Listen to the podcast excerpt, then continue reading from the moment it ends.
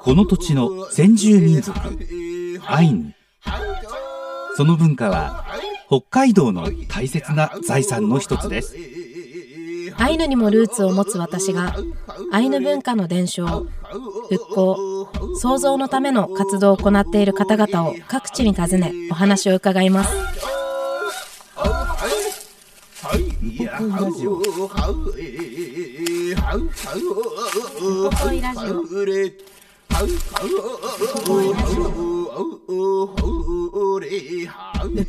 ジオディレクターのまいです。いつもウポポイラジオをお聴きいただきありがとうございます。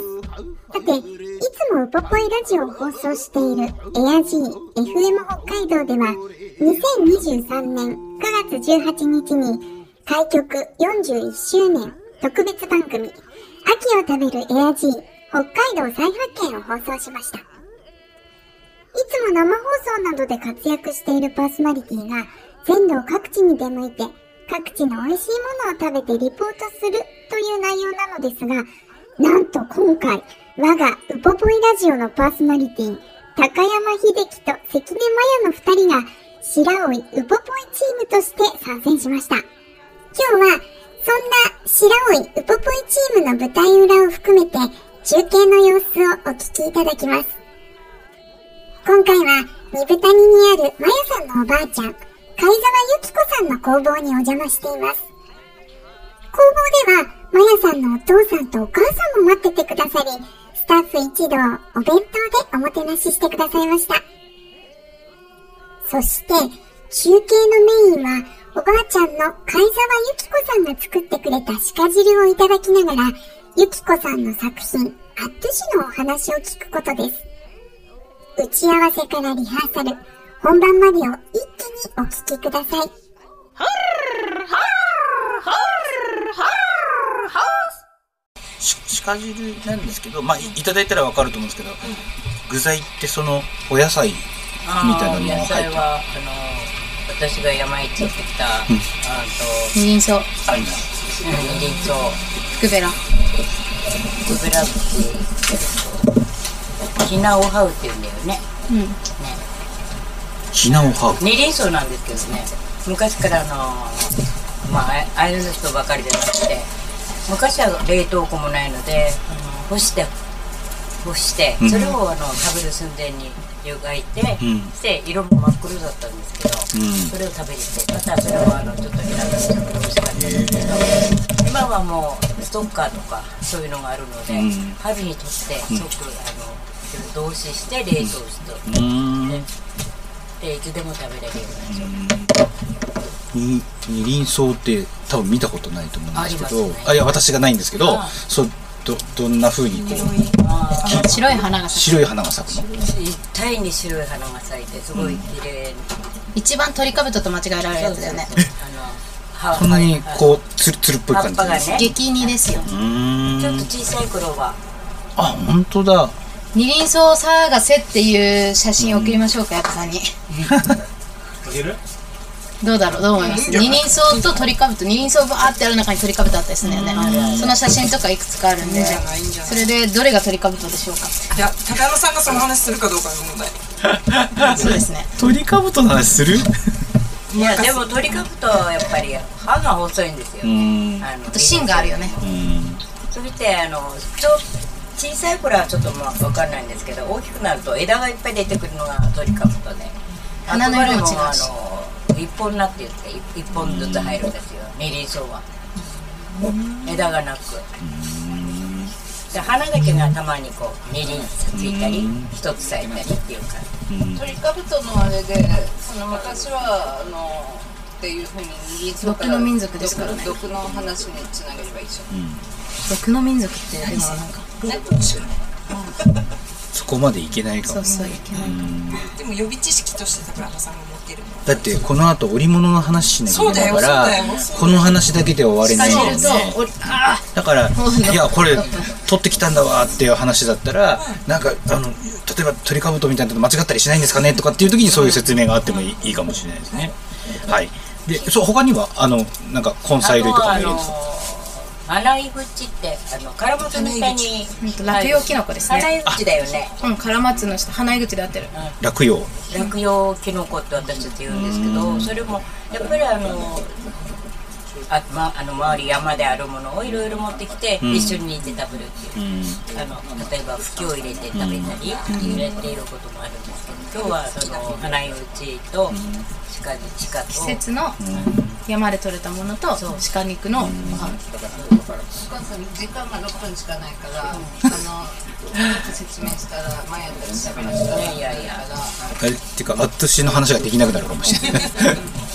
でそのおばあちゃんがああいうの料理もやっぱりこうものすごく私たちに教えてくれるんですけど織物の第一人者でもあるんですって言って、ああいうのの織物はアットシ織りの木の皮木の内側の皮で作られた伝統的な工芸品あ煮豚にアットシの今ここにあ私たちがいるのは工房です。お部屋にあってカーテンみたいにすごい全部草木染めでいろいろね山や山行ったりなんか食染めるものもあの食材を取りながら染めるものも一緒に売って。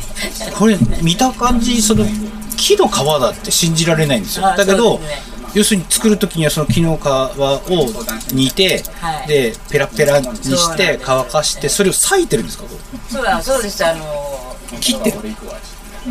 ね、全部手で裂いて5月の末から6月にかけて剥ぐんですけど、あのそれはどうしてかというと水分がこうあのね歯を出すのに水分がいっぱい吸ってる時に、あのなんていうの？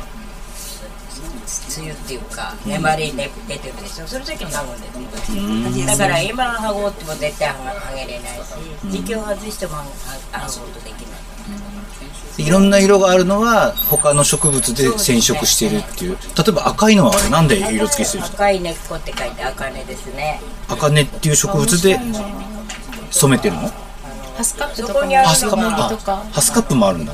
マリーゴールド。赤じそ。こっち側は赤じそへで隣がマリーゴールドとか。そういう感じで身近にあるものだとか山に取りには山行ってハスカップわかりやすいかもな、ハスカップで染めてるっていう。何、うん、今なハスカップくて今ないね。うん、今なくてもいいけどそういうので色をつけてる。赤じそ？赤じそ。赤じそ？あ赤じそも。赤じそです緑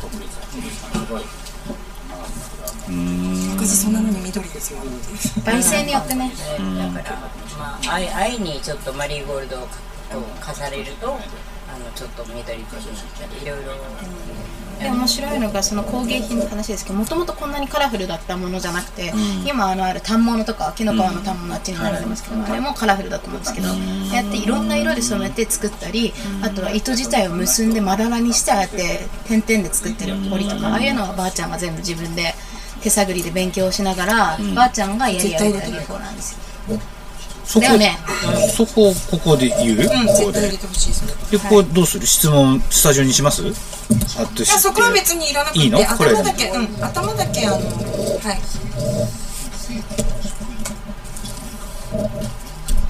い。で始めた年の話とか、作品の特徴とか？どこ行ったら見られる？そうですね。そこ、どこまで行きます？別に AG の始めた話特もいらない。徴はここで新しいものを作ってるっていうのと、で、やっていイタリアけ行ったら見れるっていう感じ、あとはこうあれだね、あのやってもう60年以上やってますけど、そのやっていけるこうモチベーションとか、なん。でそん。なにずっと続けれるのかみたいなのは聞いたらばあちゃん。が多分いいことで締めてくれる。締めてくれるいいことで締めてくれるみたいなでまやちゃんはこれをずっと横で見てたってこと？私はこれの旗織りの音で基本帰ってきたら毎晩毎日ここにいるんですけどそこで大体昼寝だよね。でご飯できたら起きて食べてみんなとおしゃべりしていい感じに幸せな生活を送ってました。今もだけど。今もばあちゃんと帰ってきたら必ず同じ別所で寝て猫3匹となんかここに入れてほしあえっと最後に。飯口かじるの。後ろ。あそう。さ最後にでもそそこに繋がるんじゃないのこれ過ごした時間とか心に残ってるエでピソーもここはド私あのばあちゃん。のこう座右の銘というか、いつも子供たちとか孫たちに言ってる言葉があって、で死ぬまで勉強か苦労は勝手でもしなさいってどうせ言うんですよ。どどうせ言うんですよとか言って。なんでそれでこうなんかあのばあちゃんとのエピソード何かありますかってこういう言葉を言うんですよね。だよねばあちゃんみたいな感じでそうだよってこうだよ。今までやっぱ勉強だよみたいななんか言ってくれて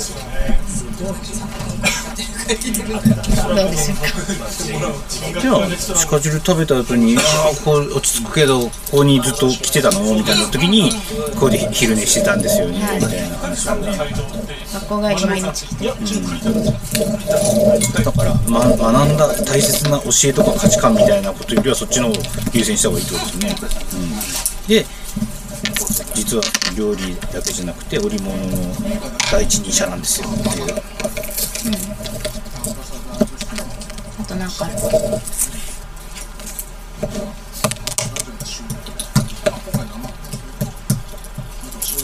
この前りょうくんと大樹さんだったけどめっちゃ緊張してたわ。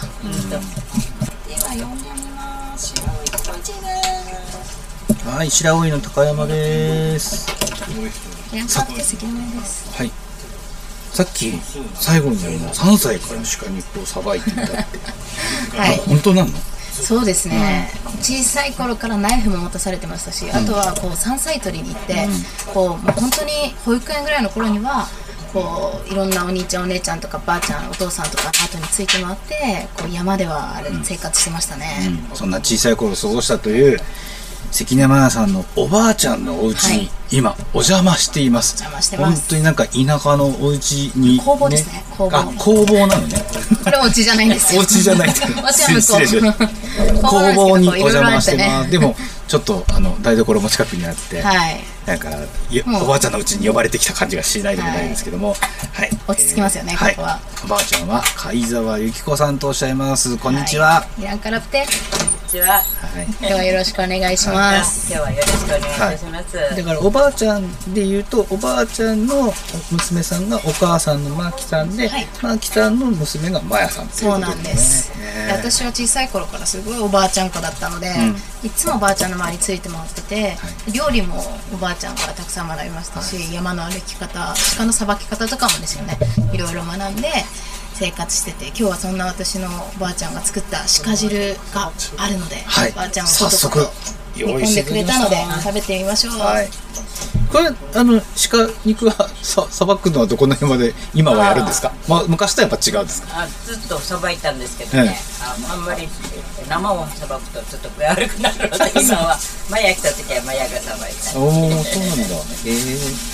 その上手になりましたすごいですね早いよね私意外とさばくのって感じでまあその鹿汁なんですけど、まあよくオファーって言いますよね、はい。でばあちゃんが今日入れてくれたのは福べら二輪草であったりとか、あとは花井口っていう落葉キノコおーなんですかね。はい。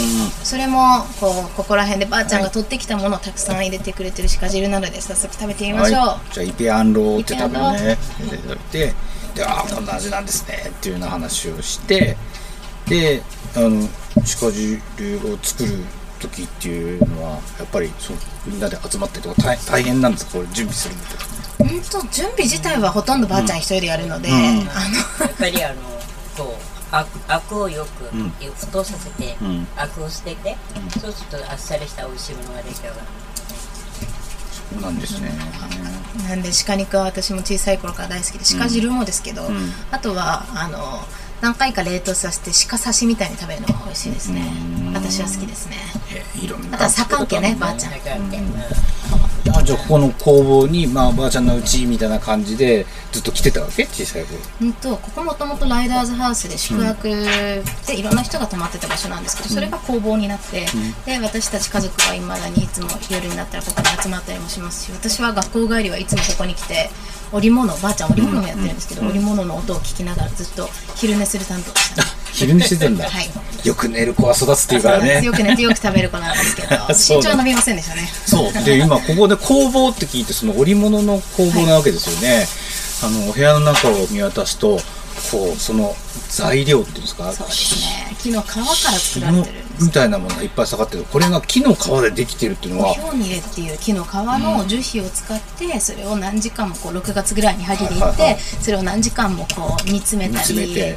こう何層になってるのを剥がしたりぬめり取ったり手で裂いたりいろんな工程を得てで染めもおばあちゃんが自分で取りに行った植物とかで染めてるので、本当に手間暇かかったものですね、これを折ったものをアットシはい、アットシー、うん。ここではあの前回の二豚に板と同じで経済産業省の二豚にアットシっていうのが名前としてついてるんですけど、そういう伝統的工芸品の第一人者としても、私のおばあちゃんはこう活躍してるバリバリ元気なおばあちゃんですね。うん、いやそんな木の皮を剥いでね煮詰めたものがこんなにこう綺麗な色の糸になっていく糸っていうか紐っていうかね。でそれを編んで作ってるっていうのはもう実際ここに来ないとねピンとこなかったですけども手に取るように分かりますよね。あ向こうに出来上がったあの織物ありますけどとっても綺麗だし、もう植物と思えないぐらい柔らかくて優しいんですよね。うんそんなおばあちゃんせっかく今日一緒にいてくれてるのでおばあちゃんにモチベーションというかなんでこう60年以上織りをされてる60年。織りをしてるばあちゃんなんですけど、その思いを聞いてみましょう。ゆっくん、い。かがですか、ね。あの手に取った時になんて言うんだろう。うわこれが木の皮ってもう本当に一番先に思ったの感動しかなくて。であとはあの何しても仕事は大好きなんですけどあののめり込んじゃってずーっと追い続けてきたら何十年で経ったって感じで。でもあの何十年経ってもやっぱり難しいのとやっぱり楽しさもありますね、うん、本当に。糸作りが9割ぐらいかかるのでそうですよね。すごく大変なんですけど頑張ってこれからもやっていきます。でその糸を使って最終的にこう織物にするんですけど、その織物の色合いだとかデデザインっていうんですか模様っていうんですか、はいそれはどういうところでこう今度はこういうの作ろうみたいな感じなんですか？あーやっぱりあー思うよ思うようにはならないことが多いんですけど、うん。でも、まあ、10本中1本ぐらいちょっといいかなって思うんですけどやっぱり、私は今まで自分で気に入ったものと一度も折ったことないです。だからいつも私は死ぬまで勉強って言ってるんですけど、本当にあの気に入ったものまだ一本も折ったことないです。いやでも綺麗ですよすごく。だからねこれからまだこう勉強しながら、ん。あの年を重ねてきたので、あのたくさん織るよりも少しずつこう慎重にやっていこうかなと思ってます。おばあちゃんも同じようにこう私のいとこ姉ちゃんだったりとか、次の世代に伝えるっていう仕事というか役割も担っていてでそうやって世代間私のこう姉ちゃんたちもこう今頑張って私をやってるのでぜひ皆さんにも二豚に一度来ていただいて直接見ていただきたいですよね。そうですね。ぜひ来てもらいたいですよね。今日はなんとプレゼントをいただきました。そうなんです。そのアットシーというその織物の風合いがある名刺入れ、これ本当に綺麗ですよね。直接触ると全く違うので、う驚きがあると思います。今プレゼントなんでビニールに入ってるんですけどこれ触るとまた手触りがいいんでしょうね、はい、それとこちらお財布？こちらは私の母関根真希のデザインの甲州印伝さんとのコラボのアイヌ文様が施された鹿側に漆で文様が施されているガマ口財布になりますね。お金いっぱい入りそうですね。いや本当にいっぱい入りますよ。なんで 視聴者の方に。改めてすごいよね。おばあちゃんもお母さんも工芸家っていうのね手に職持ってそれをこう次の世代に伝えているっていうのが、私は口だけで。そうですか、はい。ええたたまに手伝うんですよでも。そうなんです。ね。なんかまあそういうのが身近に小さい頃からあったので、はい。すごいラッキーな環境で育ったりをしてましたね。今日はあの敬老の日なのでぜひあのおばあちゃん高校してね。いつも口答えばっかりしないで、昼寝ばっかしないで、はい手伝うふりを頑張ろうと思います。わかりましたおばあちゃんからまやちゃんにこうせっかく久しぶりに来たと思うんで一言お願いします大丈夫よ。口だけで頑張って。はい、おばあちゃん口だけで頑張ってくださいってことでした、ありがとうございます。そはいして次はいよいよ民族共生象徴空間ウポポイに移動します。はいなんと今回は素敵なお客様がそうなんです。ビッグゲストですよ。はい、えーゴール地点なんですけども午後5時30分頃ウポポイの中体験学習館ということになってますのであの今度ビッグゲストをお迎えする場所はあの別の場所ですしもうちょっと早い時間ですけどもそれが終わったらゴール地点に移動しますからぜひお近くの方は来ていただきたいなと思いますよじゃあこれからウポポイに向かっていきましょう行きましょう。またいっぱい元気もりもり頑張りましょう。はい白いでしたははい、でした。2分短縮はいお願いします。い喋り出しは高山さんですね。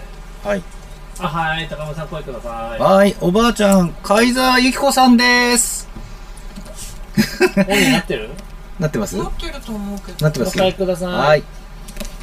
はい、おばあちゃん、貝沢由紀子さんです。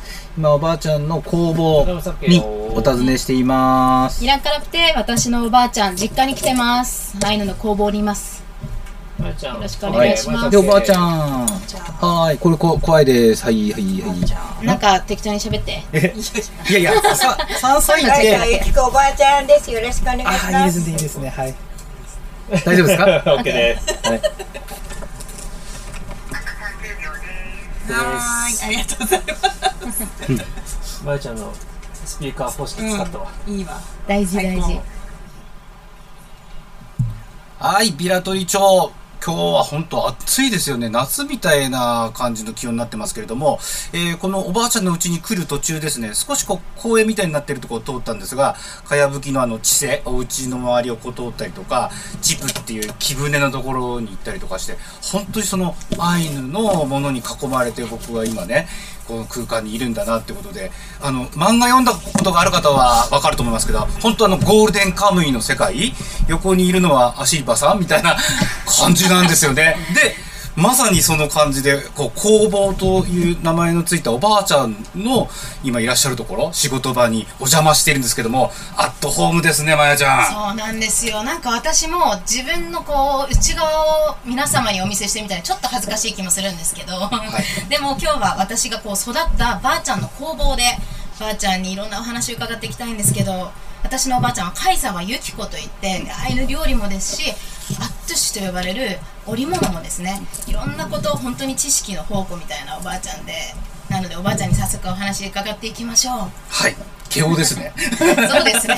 でもその前に、はい目の前に本当美味しそうな匂いがしてきましたあのさっきあの小さな頃からまやちゃんもさばくことができたというそうなんです。鹿肉おばあちゃんもそういうことがちゃんともうそうですね。もう小さい頃から3歳という鹿のさばき方もいろんなのおばあちゃんだったりお父さんだったりとか、家族に習ってきたので、はい。そんなおばあちゃんが作ったおばあちゃんがさばいた鹿の鹿汁です、はい。食べてみてください。味噌仕立てですね。いただきます。うーん。あこれこれ。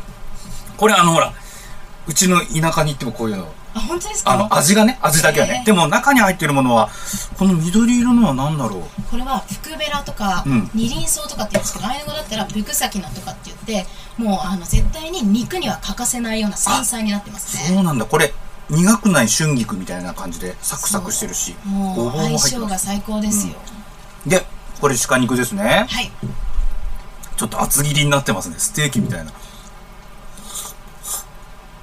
いかがですか？や美味しい。でしょ、うん。いや鹿肉ほらいろんなところで今ね流行ってるって言ったら失礼だけど、はい。あるけどこの鹿肉全く臭みもないし噛めば噛むほど。でしょ？うちなみになんですけどスタジオのリュウトさん鹿汁とか食べたことありますか？ああるんですか？いやもうぜひあのおばあちゃんの鹿汁も一度食べに来てください。二豚にまでいやもういつでもお待ちしてるので、うん。もうおばあちゃんの鹿汁私の中では日本一世界一だと思ってるので。本当に落ち着きますわ。もう本当にいろんなこう細かいこだわりが詰まったものなんですけどこんな料理上手なおばあちゃんですけど実はアッツシ煮豚にアッツシという織物の第一人者でもあるんです、この工房の中に入ってきてびっくりしたのはまあ台所とかもあるからちょっとそのアットホームな感じもするんですけど、工房側の方に目をやるとたくさんの器具とそしてあの紐のような色のついた材料がたくさんこうかかってるんですよね。あれはおひょうにれといってニレ科の木なんですけどその木の内側の部分を6月ぐらいにこう剥ぎに行ってあのそれを何時間も煮詰めたりこうぬめりを取ったり何層にもなってるのを剥がしたり手で裂いたりよりをかける紡ぐも全部手作業でやっていて、今この目の前にあるこうカラフルな草木染めなんですけどこれもおばあちゃんが自分で山に取りに行って山菜だけじゃないんですよすごいね。染めまで取りに行って作ってます。えー、貝沢由子さんおばあちゃんはい。は いお話聞かせてください。はいこれね、でもパッと見たら、そんな木の皮を剥いで、どうしてこんな綺麗な紐のようなものになるんだろうって、ちょっと想像がつかないんですよね。やっぱり無地だったらあの皆さんにね、うんやっぱり楽しんでもらえないのでいろんな色をあの作るようにしてますね、草木染めで、はい。ばあちゃんはもう60年以上この織を続けている第一人者なんですけど、こんなカラフルな草木染めをするだとか、あとは紐を染める自体に糸を縛ってこうまだらに染めて反物を作るとか、そういう新しいことにもチャレンジしながら活躍してるおばあちゃんなんですよね。だから革状のこう広いものをこう細い紐のようにしていく。これ裂くんですか？これ切るんですか？手で裂くんですよすごい作業ですよね、爪も減ってしまいます。あとはばあちゃんいつもあの海外とか行くときに指紋が認証されないぐらい、こう指紋なくなっちゃってるもんね。そう。指紋なくなって。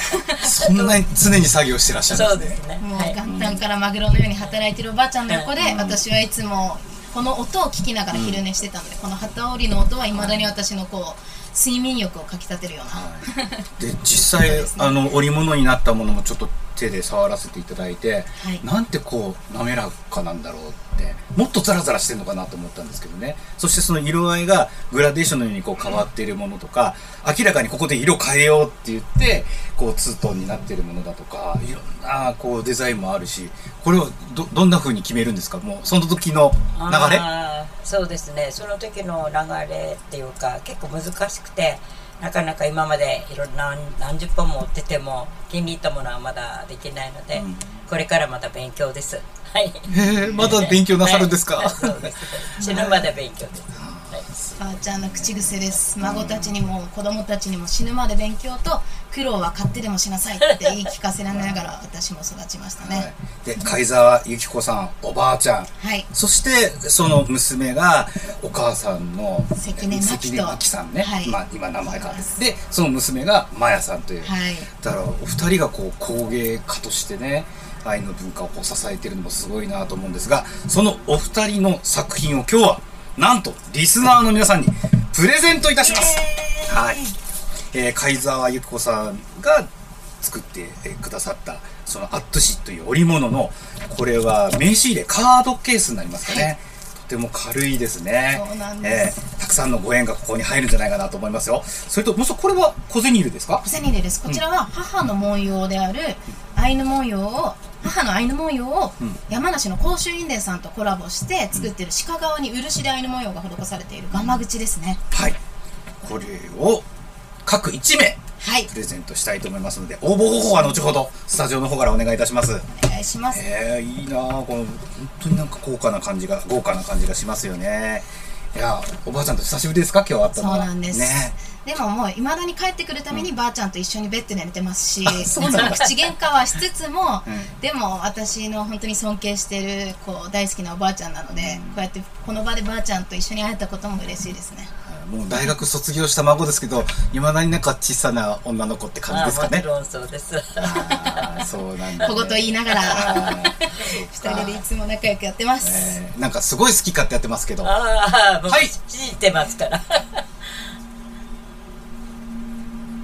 このおばあちゃんがあの折ったねはい。織物を購入するにはどうしたらいいんですか、ああ二二人の、うんと工芸館っていうところに置いてあります、あ、はい。そうなんこれ同じようなものが置いてある同じってことですね。ものがいろいろまたいろんな色もございますので、ははい。い、じゃあ他にも新千歳空港だったりとか、うん。ポポイに行ってもああの貝沢由紀子という名前を見つけていただけると嬉しいですね。はい。ぜひ写真見てくれてるってスタジオで。はい。ええすすごいもう笑っておばあちゃん本当に肌ツヤ綺麗だね。白 もうツヤツがなければいいんですけどね。ヤいやいやもうツルツル やっぱり鹿肉とかこう自然の山菜とか食べてるから、はい。ね。旬を食べる家ですよねここは。そうですもう春夏秋冬それぞれ楽しんで食べてじゃあますこの後僕たちまだこうリポート続けるんですけど、はい。まやちゃんに一言声かけてあげてください、あこれからもあの頑張ってほしいです。あお棒読み？棒読み？いやいやいや本当にね小さい頃からなんあの応援してますので、うん、ずっと応援してきてるので、うんありがとうございます。そして、ばあちゃん今日はありがとうございました。いやいや、ちょっと照れますね。はいそしてこの後、ウポポイについに向かいます。次は民族共生象徴空間ウポポイに行って、ビッグゲストが、この後すごい人来てくれるんだって？はい、はい。ちょっとヒント俳優さんぐらいに言っておきましょうか。そうですねね。えー来てくれることになってます。でその後ですけども、5時30分頃、ウポポイの中にある体験学習館が僕たちのゴールということになってますので、ぜひ、ウポポイで今楽しんでいらっしゃる方、これから向かう方は、そちらの方に5時半に集まっていただければと思いますよ。待ってます。はい。いや、本当にここにずっとくつろいでいたい感じもしますけれども、行かねばならぬです。ここで寝たいです。いや、行きますよ。では行きましょうこの後、ウポポイに行きます。おばあちゃん、ありがとうございました。ありがとうございましありがとうございた。ました。はい、OK です。京都さんめっちゃ笑ってます。写真も送りますね。オッケーばあちゃん。食べてもらう？軽くね。近汁食べてみます？美味しい、本当。ここも時間オーバーだったんだよね、結構。すごい時間オーバーでしたね、だって聞かれたからしょうがないよね。そう向こうから聞かれたよ。ばあちゃんここで一旦写真撮ってお私の写真おじゃあ1時間半弱ぐらい。すぐね。おやえいえさあうあえれほいやはちょまやさんのおばあちゃん、貝沢由紀子さんが作った鹿汁、美味しかったよく考えたら、朝から熊食べて、鹿食べて、まさに北海道の秋食べを地で行くような我々、白尾ゆぽぽいチーム。二豚にに後ろ髪を引かれながら、チーム名にもある白老の民族共生象徴空間、ウポポイを目指します。ウポポイでは、なんとビッグゲスト、あの大物俳優が私たちを待っていてくれました。